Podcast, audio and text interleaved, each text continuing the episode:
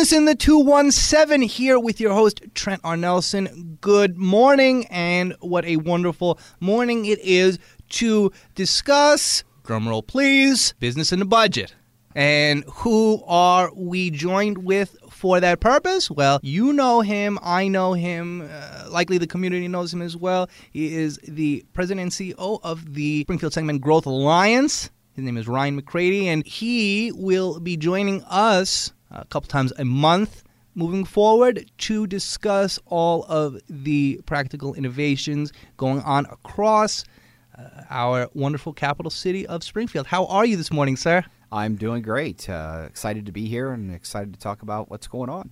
Well, we're excited to have you, and we're grateful that you're able to make it down because, of course, there is always a bevy to discuss. Last time we had you down here, we spoke a bit about Lake Springfield. We spoke a bit about uh, the city at the time. Uh, we spoke a bit about the Legacy uh, Point Shields. Mm-hmm. It had just been, I believe, just been broken. The land, I should say, yep. was broken, and that was a wonderful innovation. And we'll get to the updates concerning that, of course, in the time since there's been at points a bit of hubbub uh, from the city of Springfield Council trying to ensure that the funds uh, are protected mm-hmm. moving forward, right? Uh, we'll get to that, but the first thing I think with the new year upon us, Happy New Year. That's right. Happy New Year. 2023 was great, and so is 2024 going to be. It was great, and, and this is uh, for our listeners who know this is budget season. As much as it's tax season, it is budget season. Where people are putting their taxes in, and they uh, the institutions of the community are putting their budgets out. What can you tell us, sir, about what the Springfield Sangamon Growth Alliance's budget looks like this year, and uh, what are some key points that are being allocated for the SSGA to undertake this year? Sure. The budget at the Springfield Sangamon Growth Alliance is about uh, $1.3 million on an annual basis. We are funded by generous contributions from both Sangamon County and the city of Springfield, a number of other other uh, local governmental bodies. But about uh, two thirds of our funding comes from about 27 private organizations, businesses in town that provide funding to us also. Our 27 member board is appointed by our voting members who are our contributors, uh, and they review the budget every year. Our budget is we try to benchmark our budget to make sure we're spending it on the right things. And so when we look at how much of it goes towards administration and feeding the administrative beast, and how much of it goes to actually uh, gathering business, growing business, and our, and our programming, industry standards about a 35% for admin, 65% for the other. Um, and we're somewhere around 29% for admin, which is good. So we're better better than that, better than the standard. We want to we want to continue to strive to do that. We have a small staff, four people, um, but we do have an active year coming up in front of us. We have about uh, 15 different uh, travel points we'll go to to talk to site selection consultants to get out and sell the community. Uh, we spend a good bit of effort and funding towards also helping businesses that are here right now growing those businesses, keeping them here, what we call business retention expansion. We'll have a very active year on that once again. Uh, last year we met with over 100 businesses here in town and checked in with them, which is which is pretty good for three or four people. So we're excited about that. But our budget looks like it's ready to go. Nothing nothing uh, controversial in that. Just getting out and doing the work that we do. Absolutely, and it's like we speak about mostly on the Council Roundup. There are many innovations which uh, we have to, of course, take note of, mm-hmm. but fixing sewers, right? Right. These are really non-negotiable points. Sure. These are they should not be controversial. Everyone needs right. proper functioning, and so as I say, you know, boom, it's a check mark. Let's just keep it moving. Right. right. But with that said, sir, with the uh, Springfield Sangamon Growth Alliance doing marvelous work in the community, which we, of course, thank you for. Well, thank you. Absolutely. You and your team are marvelous. Um, what can you tell us, sir, as uh, mm-hmm. as a classically trained observer, right? Uh, intellectual, as it were. Um, what can you tell us about this city budget sure. that we've been paying attention to? Our council roundup was uh, dedicated to that in its entirety for our last one. So we really got to uh, sink our teeth into something special. Uh, what are some of the uh, more interesting points that you've been able to ascertain? Well, when we look at the city budget uh, right now from the lens of the Springfield Sangamon Growth Alliance, there's some items in there that I that I think are very positive. Uh, a lot of talk about infrastructure. So whether that's sexy things like sanitary sewers and stormwater drainage, or whether it's drinking water or improvements at the lake, um, upgrades to our electrical system, most people don't understand the importance of that reliable, affordable infrastructure in economic development.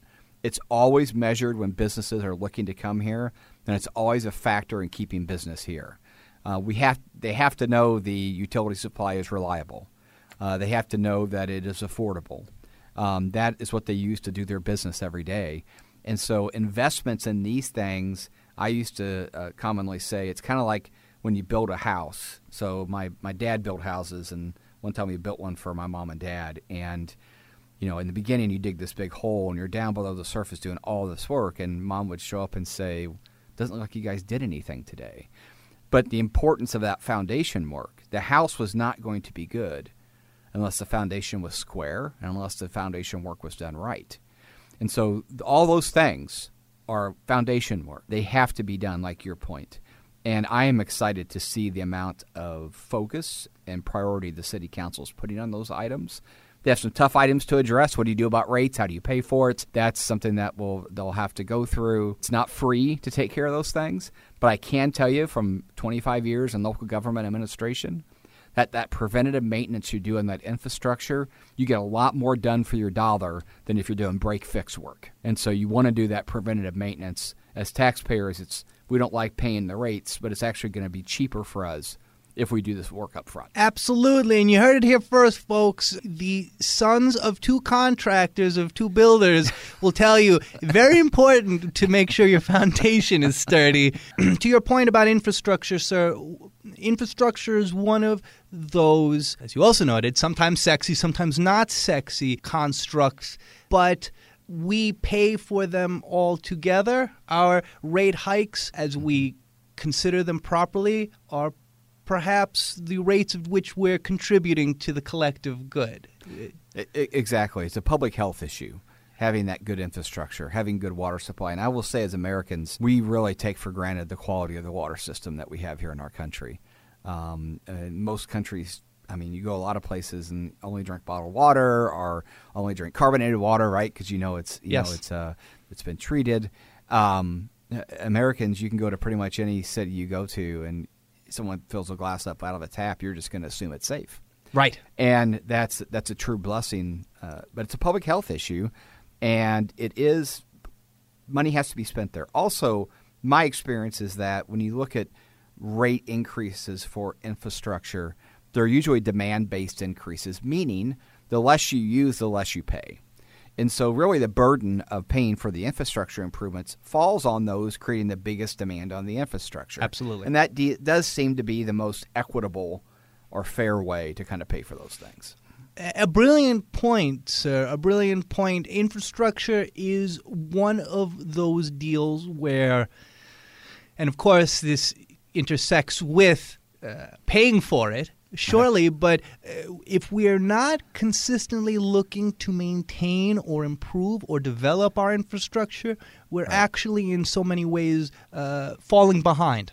Where, where because the nations and the states and the communities who have the best infrastructure are always looking at okay, what is next? Right. What's the next thing that we can, as you noted, prevent from breaking bef- before? Hand? Mm-hmm. What can we save money on by by using foresight? It's not always easy to explain, as you noted, as we heard sure. at the last city council. It's not always easy to explain why we need to raise uh, rates 32% this year and 32% the year after. But when we realize that one in every five water lines across the city has lead in it. Right. There is no there's really no discussion, is there?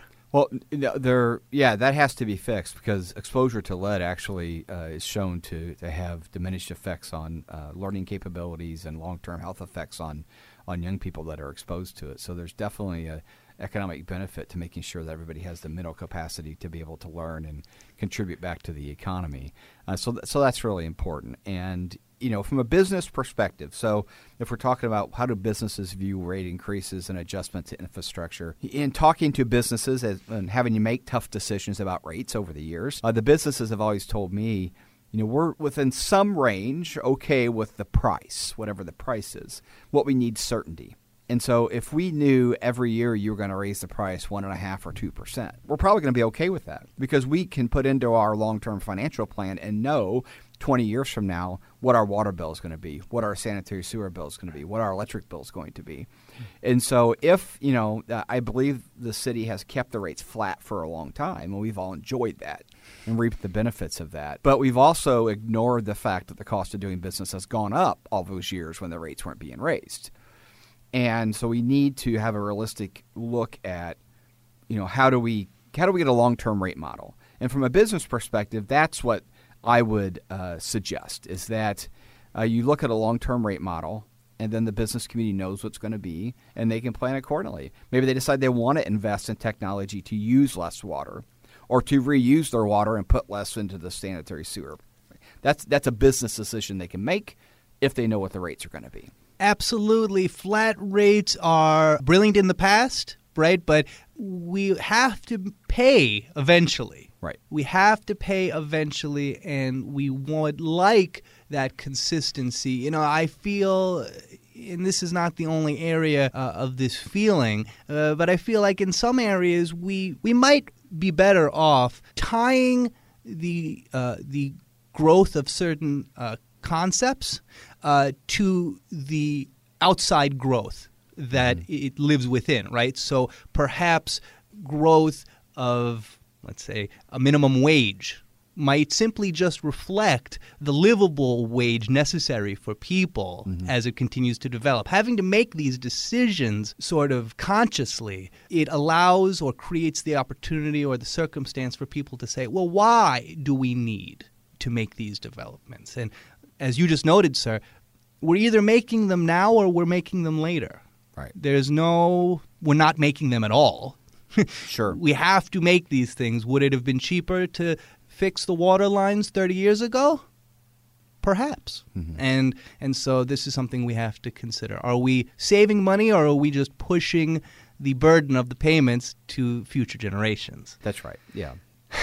But we will thank you for your wonderful explanation of the city's current circumstance. Of course, as you alluded to, uh, as I alluded to, there were a whole bunch of really positive developmental. How do we make water safer? How do we make mm-hmm. electric mm-hmm. cleaner? How do we clean up the ash ponds? How do we do right. all of these things? These are positive innovations. Uh, and, and, we're glad to be in the city while they're being made, sir. Uh, another discussion that we're going to get to after we take a quick commercial break is the shields at Legacy Pointe. Yes. Uh, a little update concerning that, and a little update concerning the railway consolidation. Sure. That continues to go on. We're going to get to that with the CEO and president of the Springfield Sangamon Growth Alliance, Ryan McCrady, when we come back from our commercial break. This is, of course, Business in the 217 with your host, Trent R. Nelson. We'll just catch you in a hot second. Business in the 217 here with your host, Trent R. Nelson. And of course, we are still joined, he has not left us, with the president and CEO of the Springfield Sangamon Growth Alliance. His name is Ryan McCrady. Earlier, we spoke concerning the Springfield Sangamon Growth Alliance's upcoming budget, talking about the types of activities that they are getting into for the sake of our entire community, which of course we thank them for and thank them again for. We spoke about the city of Springfield's new budget talking a little bit about about rate plans, about how businesses appraise infrastructure and appraise expenditures. Uh, really fascinating stuff. But sir, we have left budget land and we have entered we've entered legacy point actually. There what, we go. Oh, there we go. It's beautiful down there wonderful uh, restaurants. What can you tell us about shields? We know from our other programs that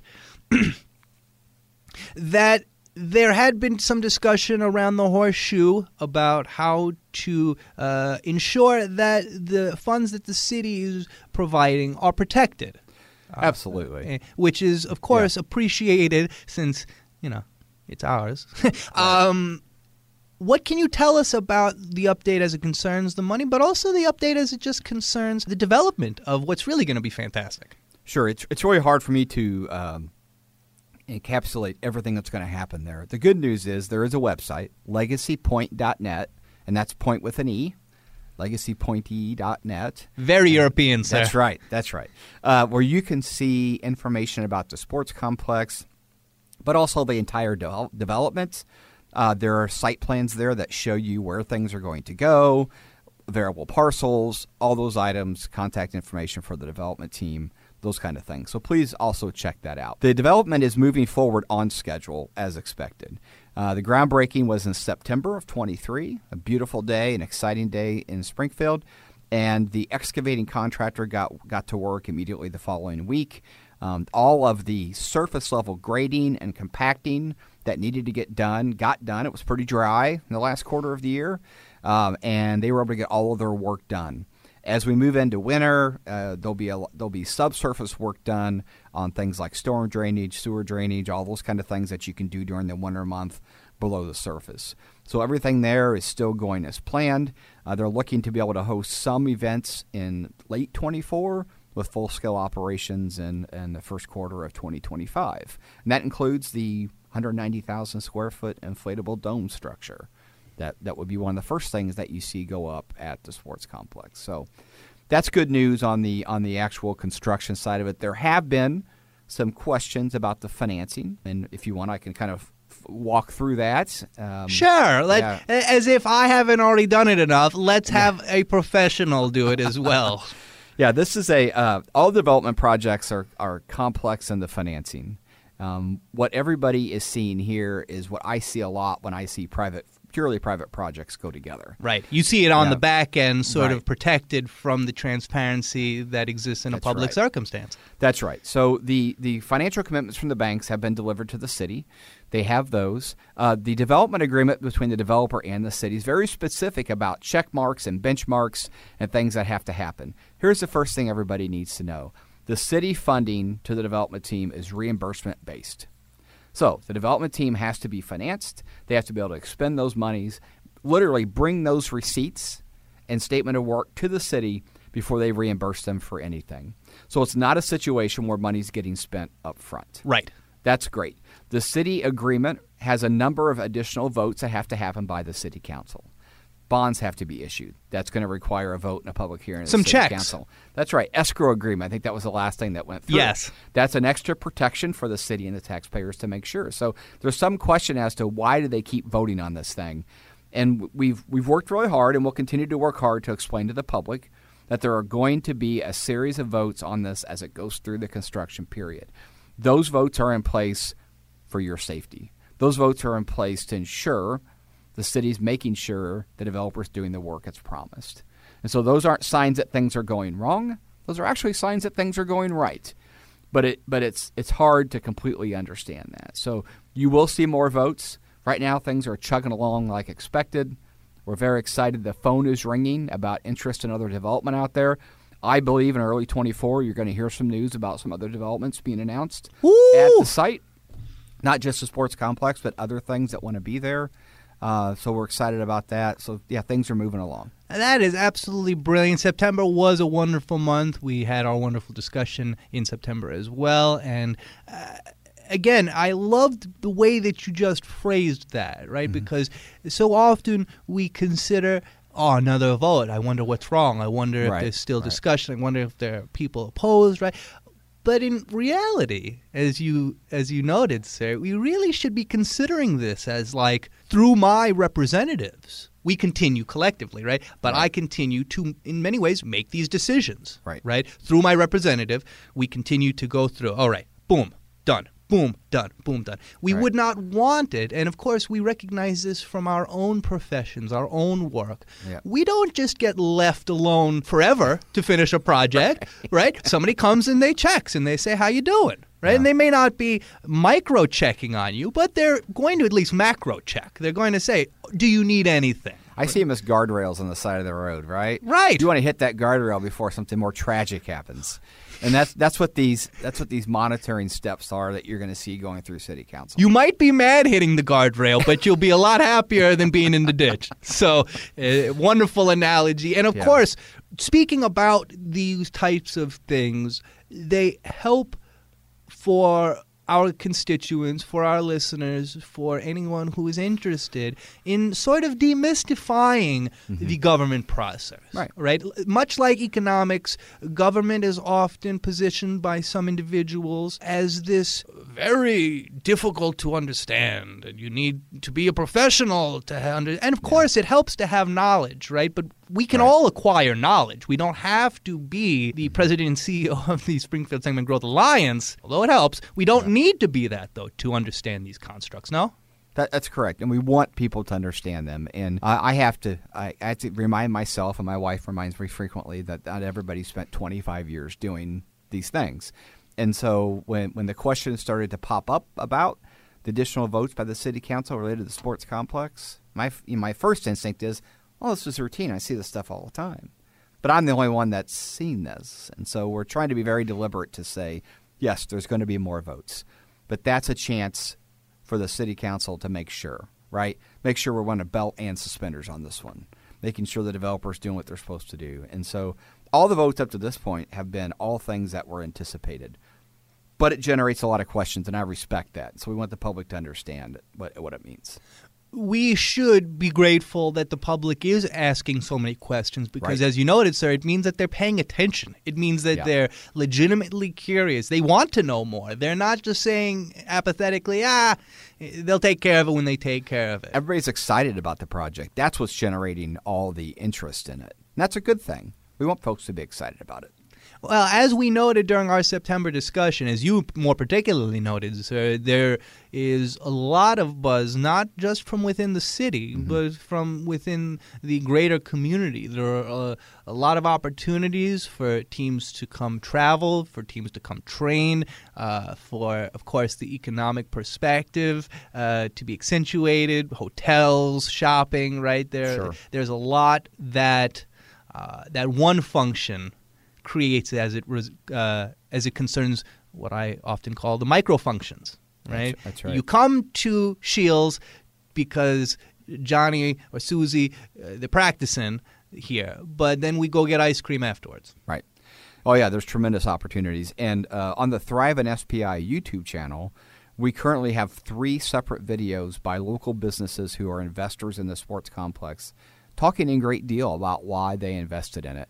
One is Henson Robinson Company, uh, the other is Horseman, and the third one is, is Springfield Clinic.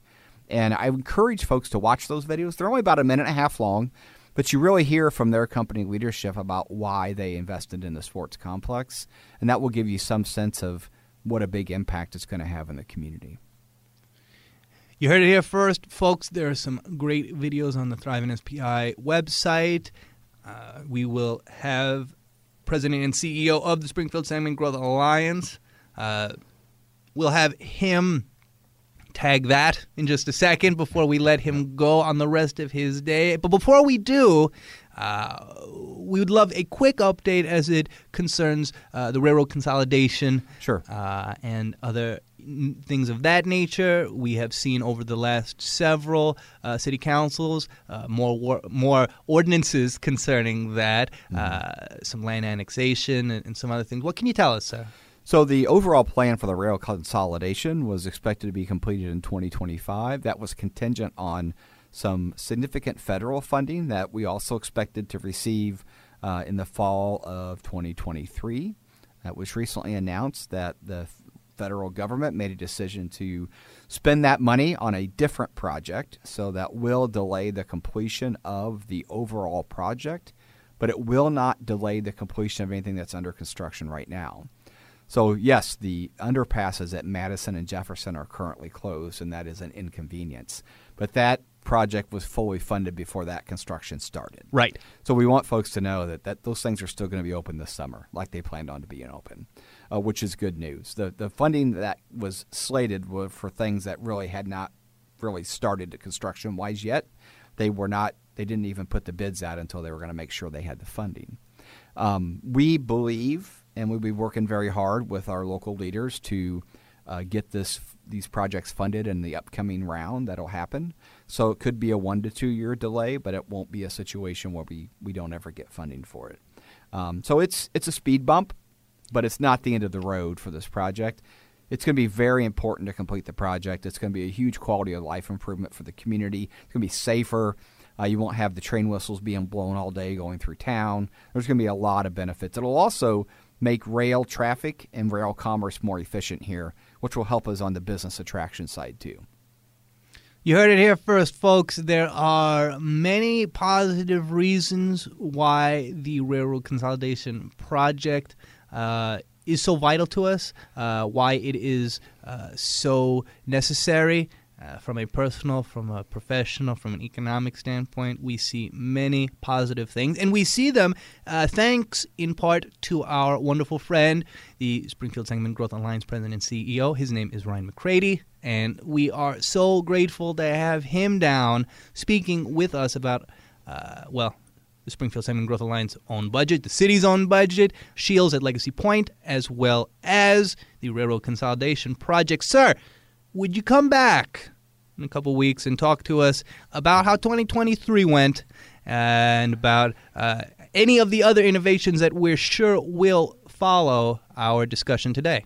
I would be excited to come back and stay in touch with you and your listeners. We appreciate Midwest Family Broadcasting has been a tremendous partner with the Growth Alliance since the beginning, helping us get our word out, helping us uh, communicate to our citizens and uh, it's a partnership, and we've enjoyed it, and we're looking forward to growing it through connection with you and your production here. Well, we really appreciate those kind words, sir. Uh, what the Springfield Sangamon Growth Alliance does uh, as, uh, as a private entity is really special and really important. And of course, oh, the board that you all have constructed of the various businesses mm-hmm. that uh, that really help the Growth Alliance function. It's a testament to what we can do when we stop thinking exclusively of ourselves and start thinking of us together.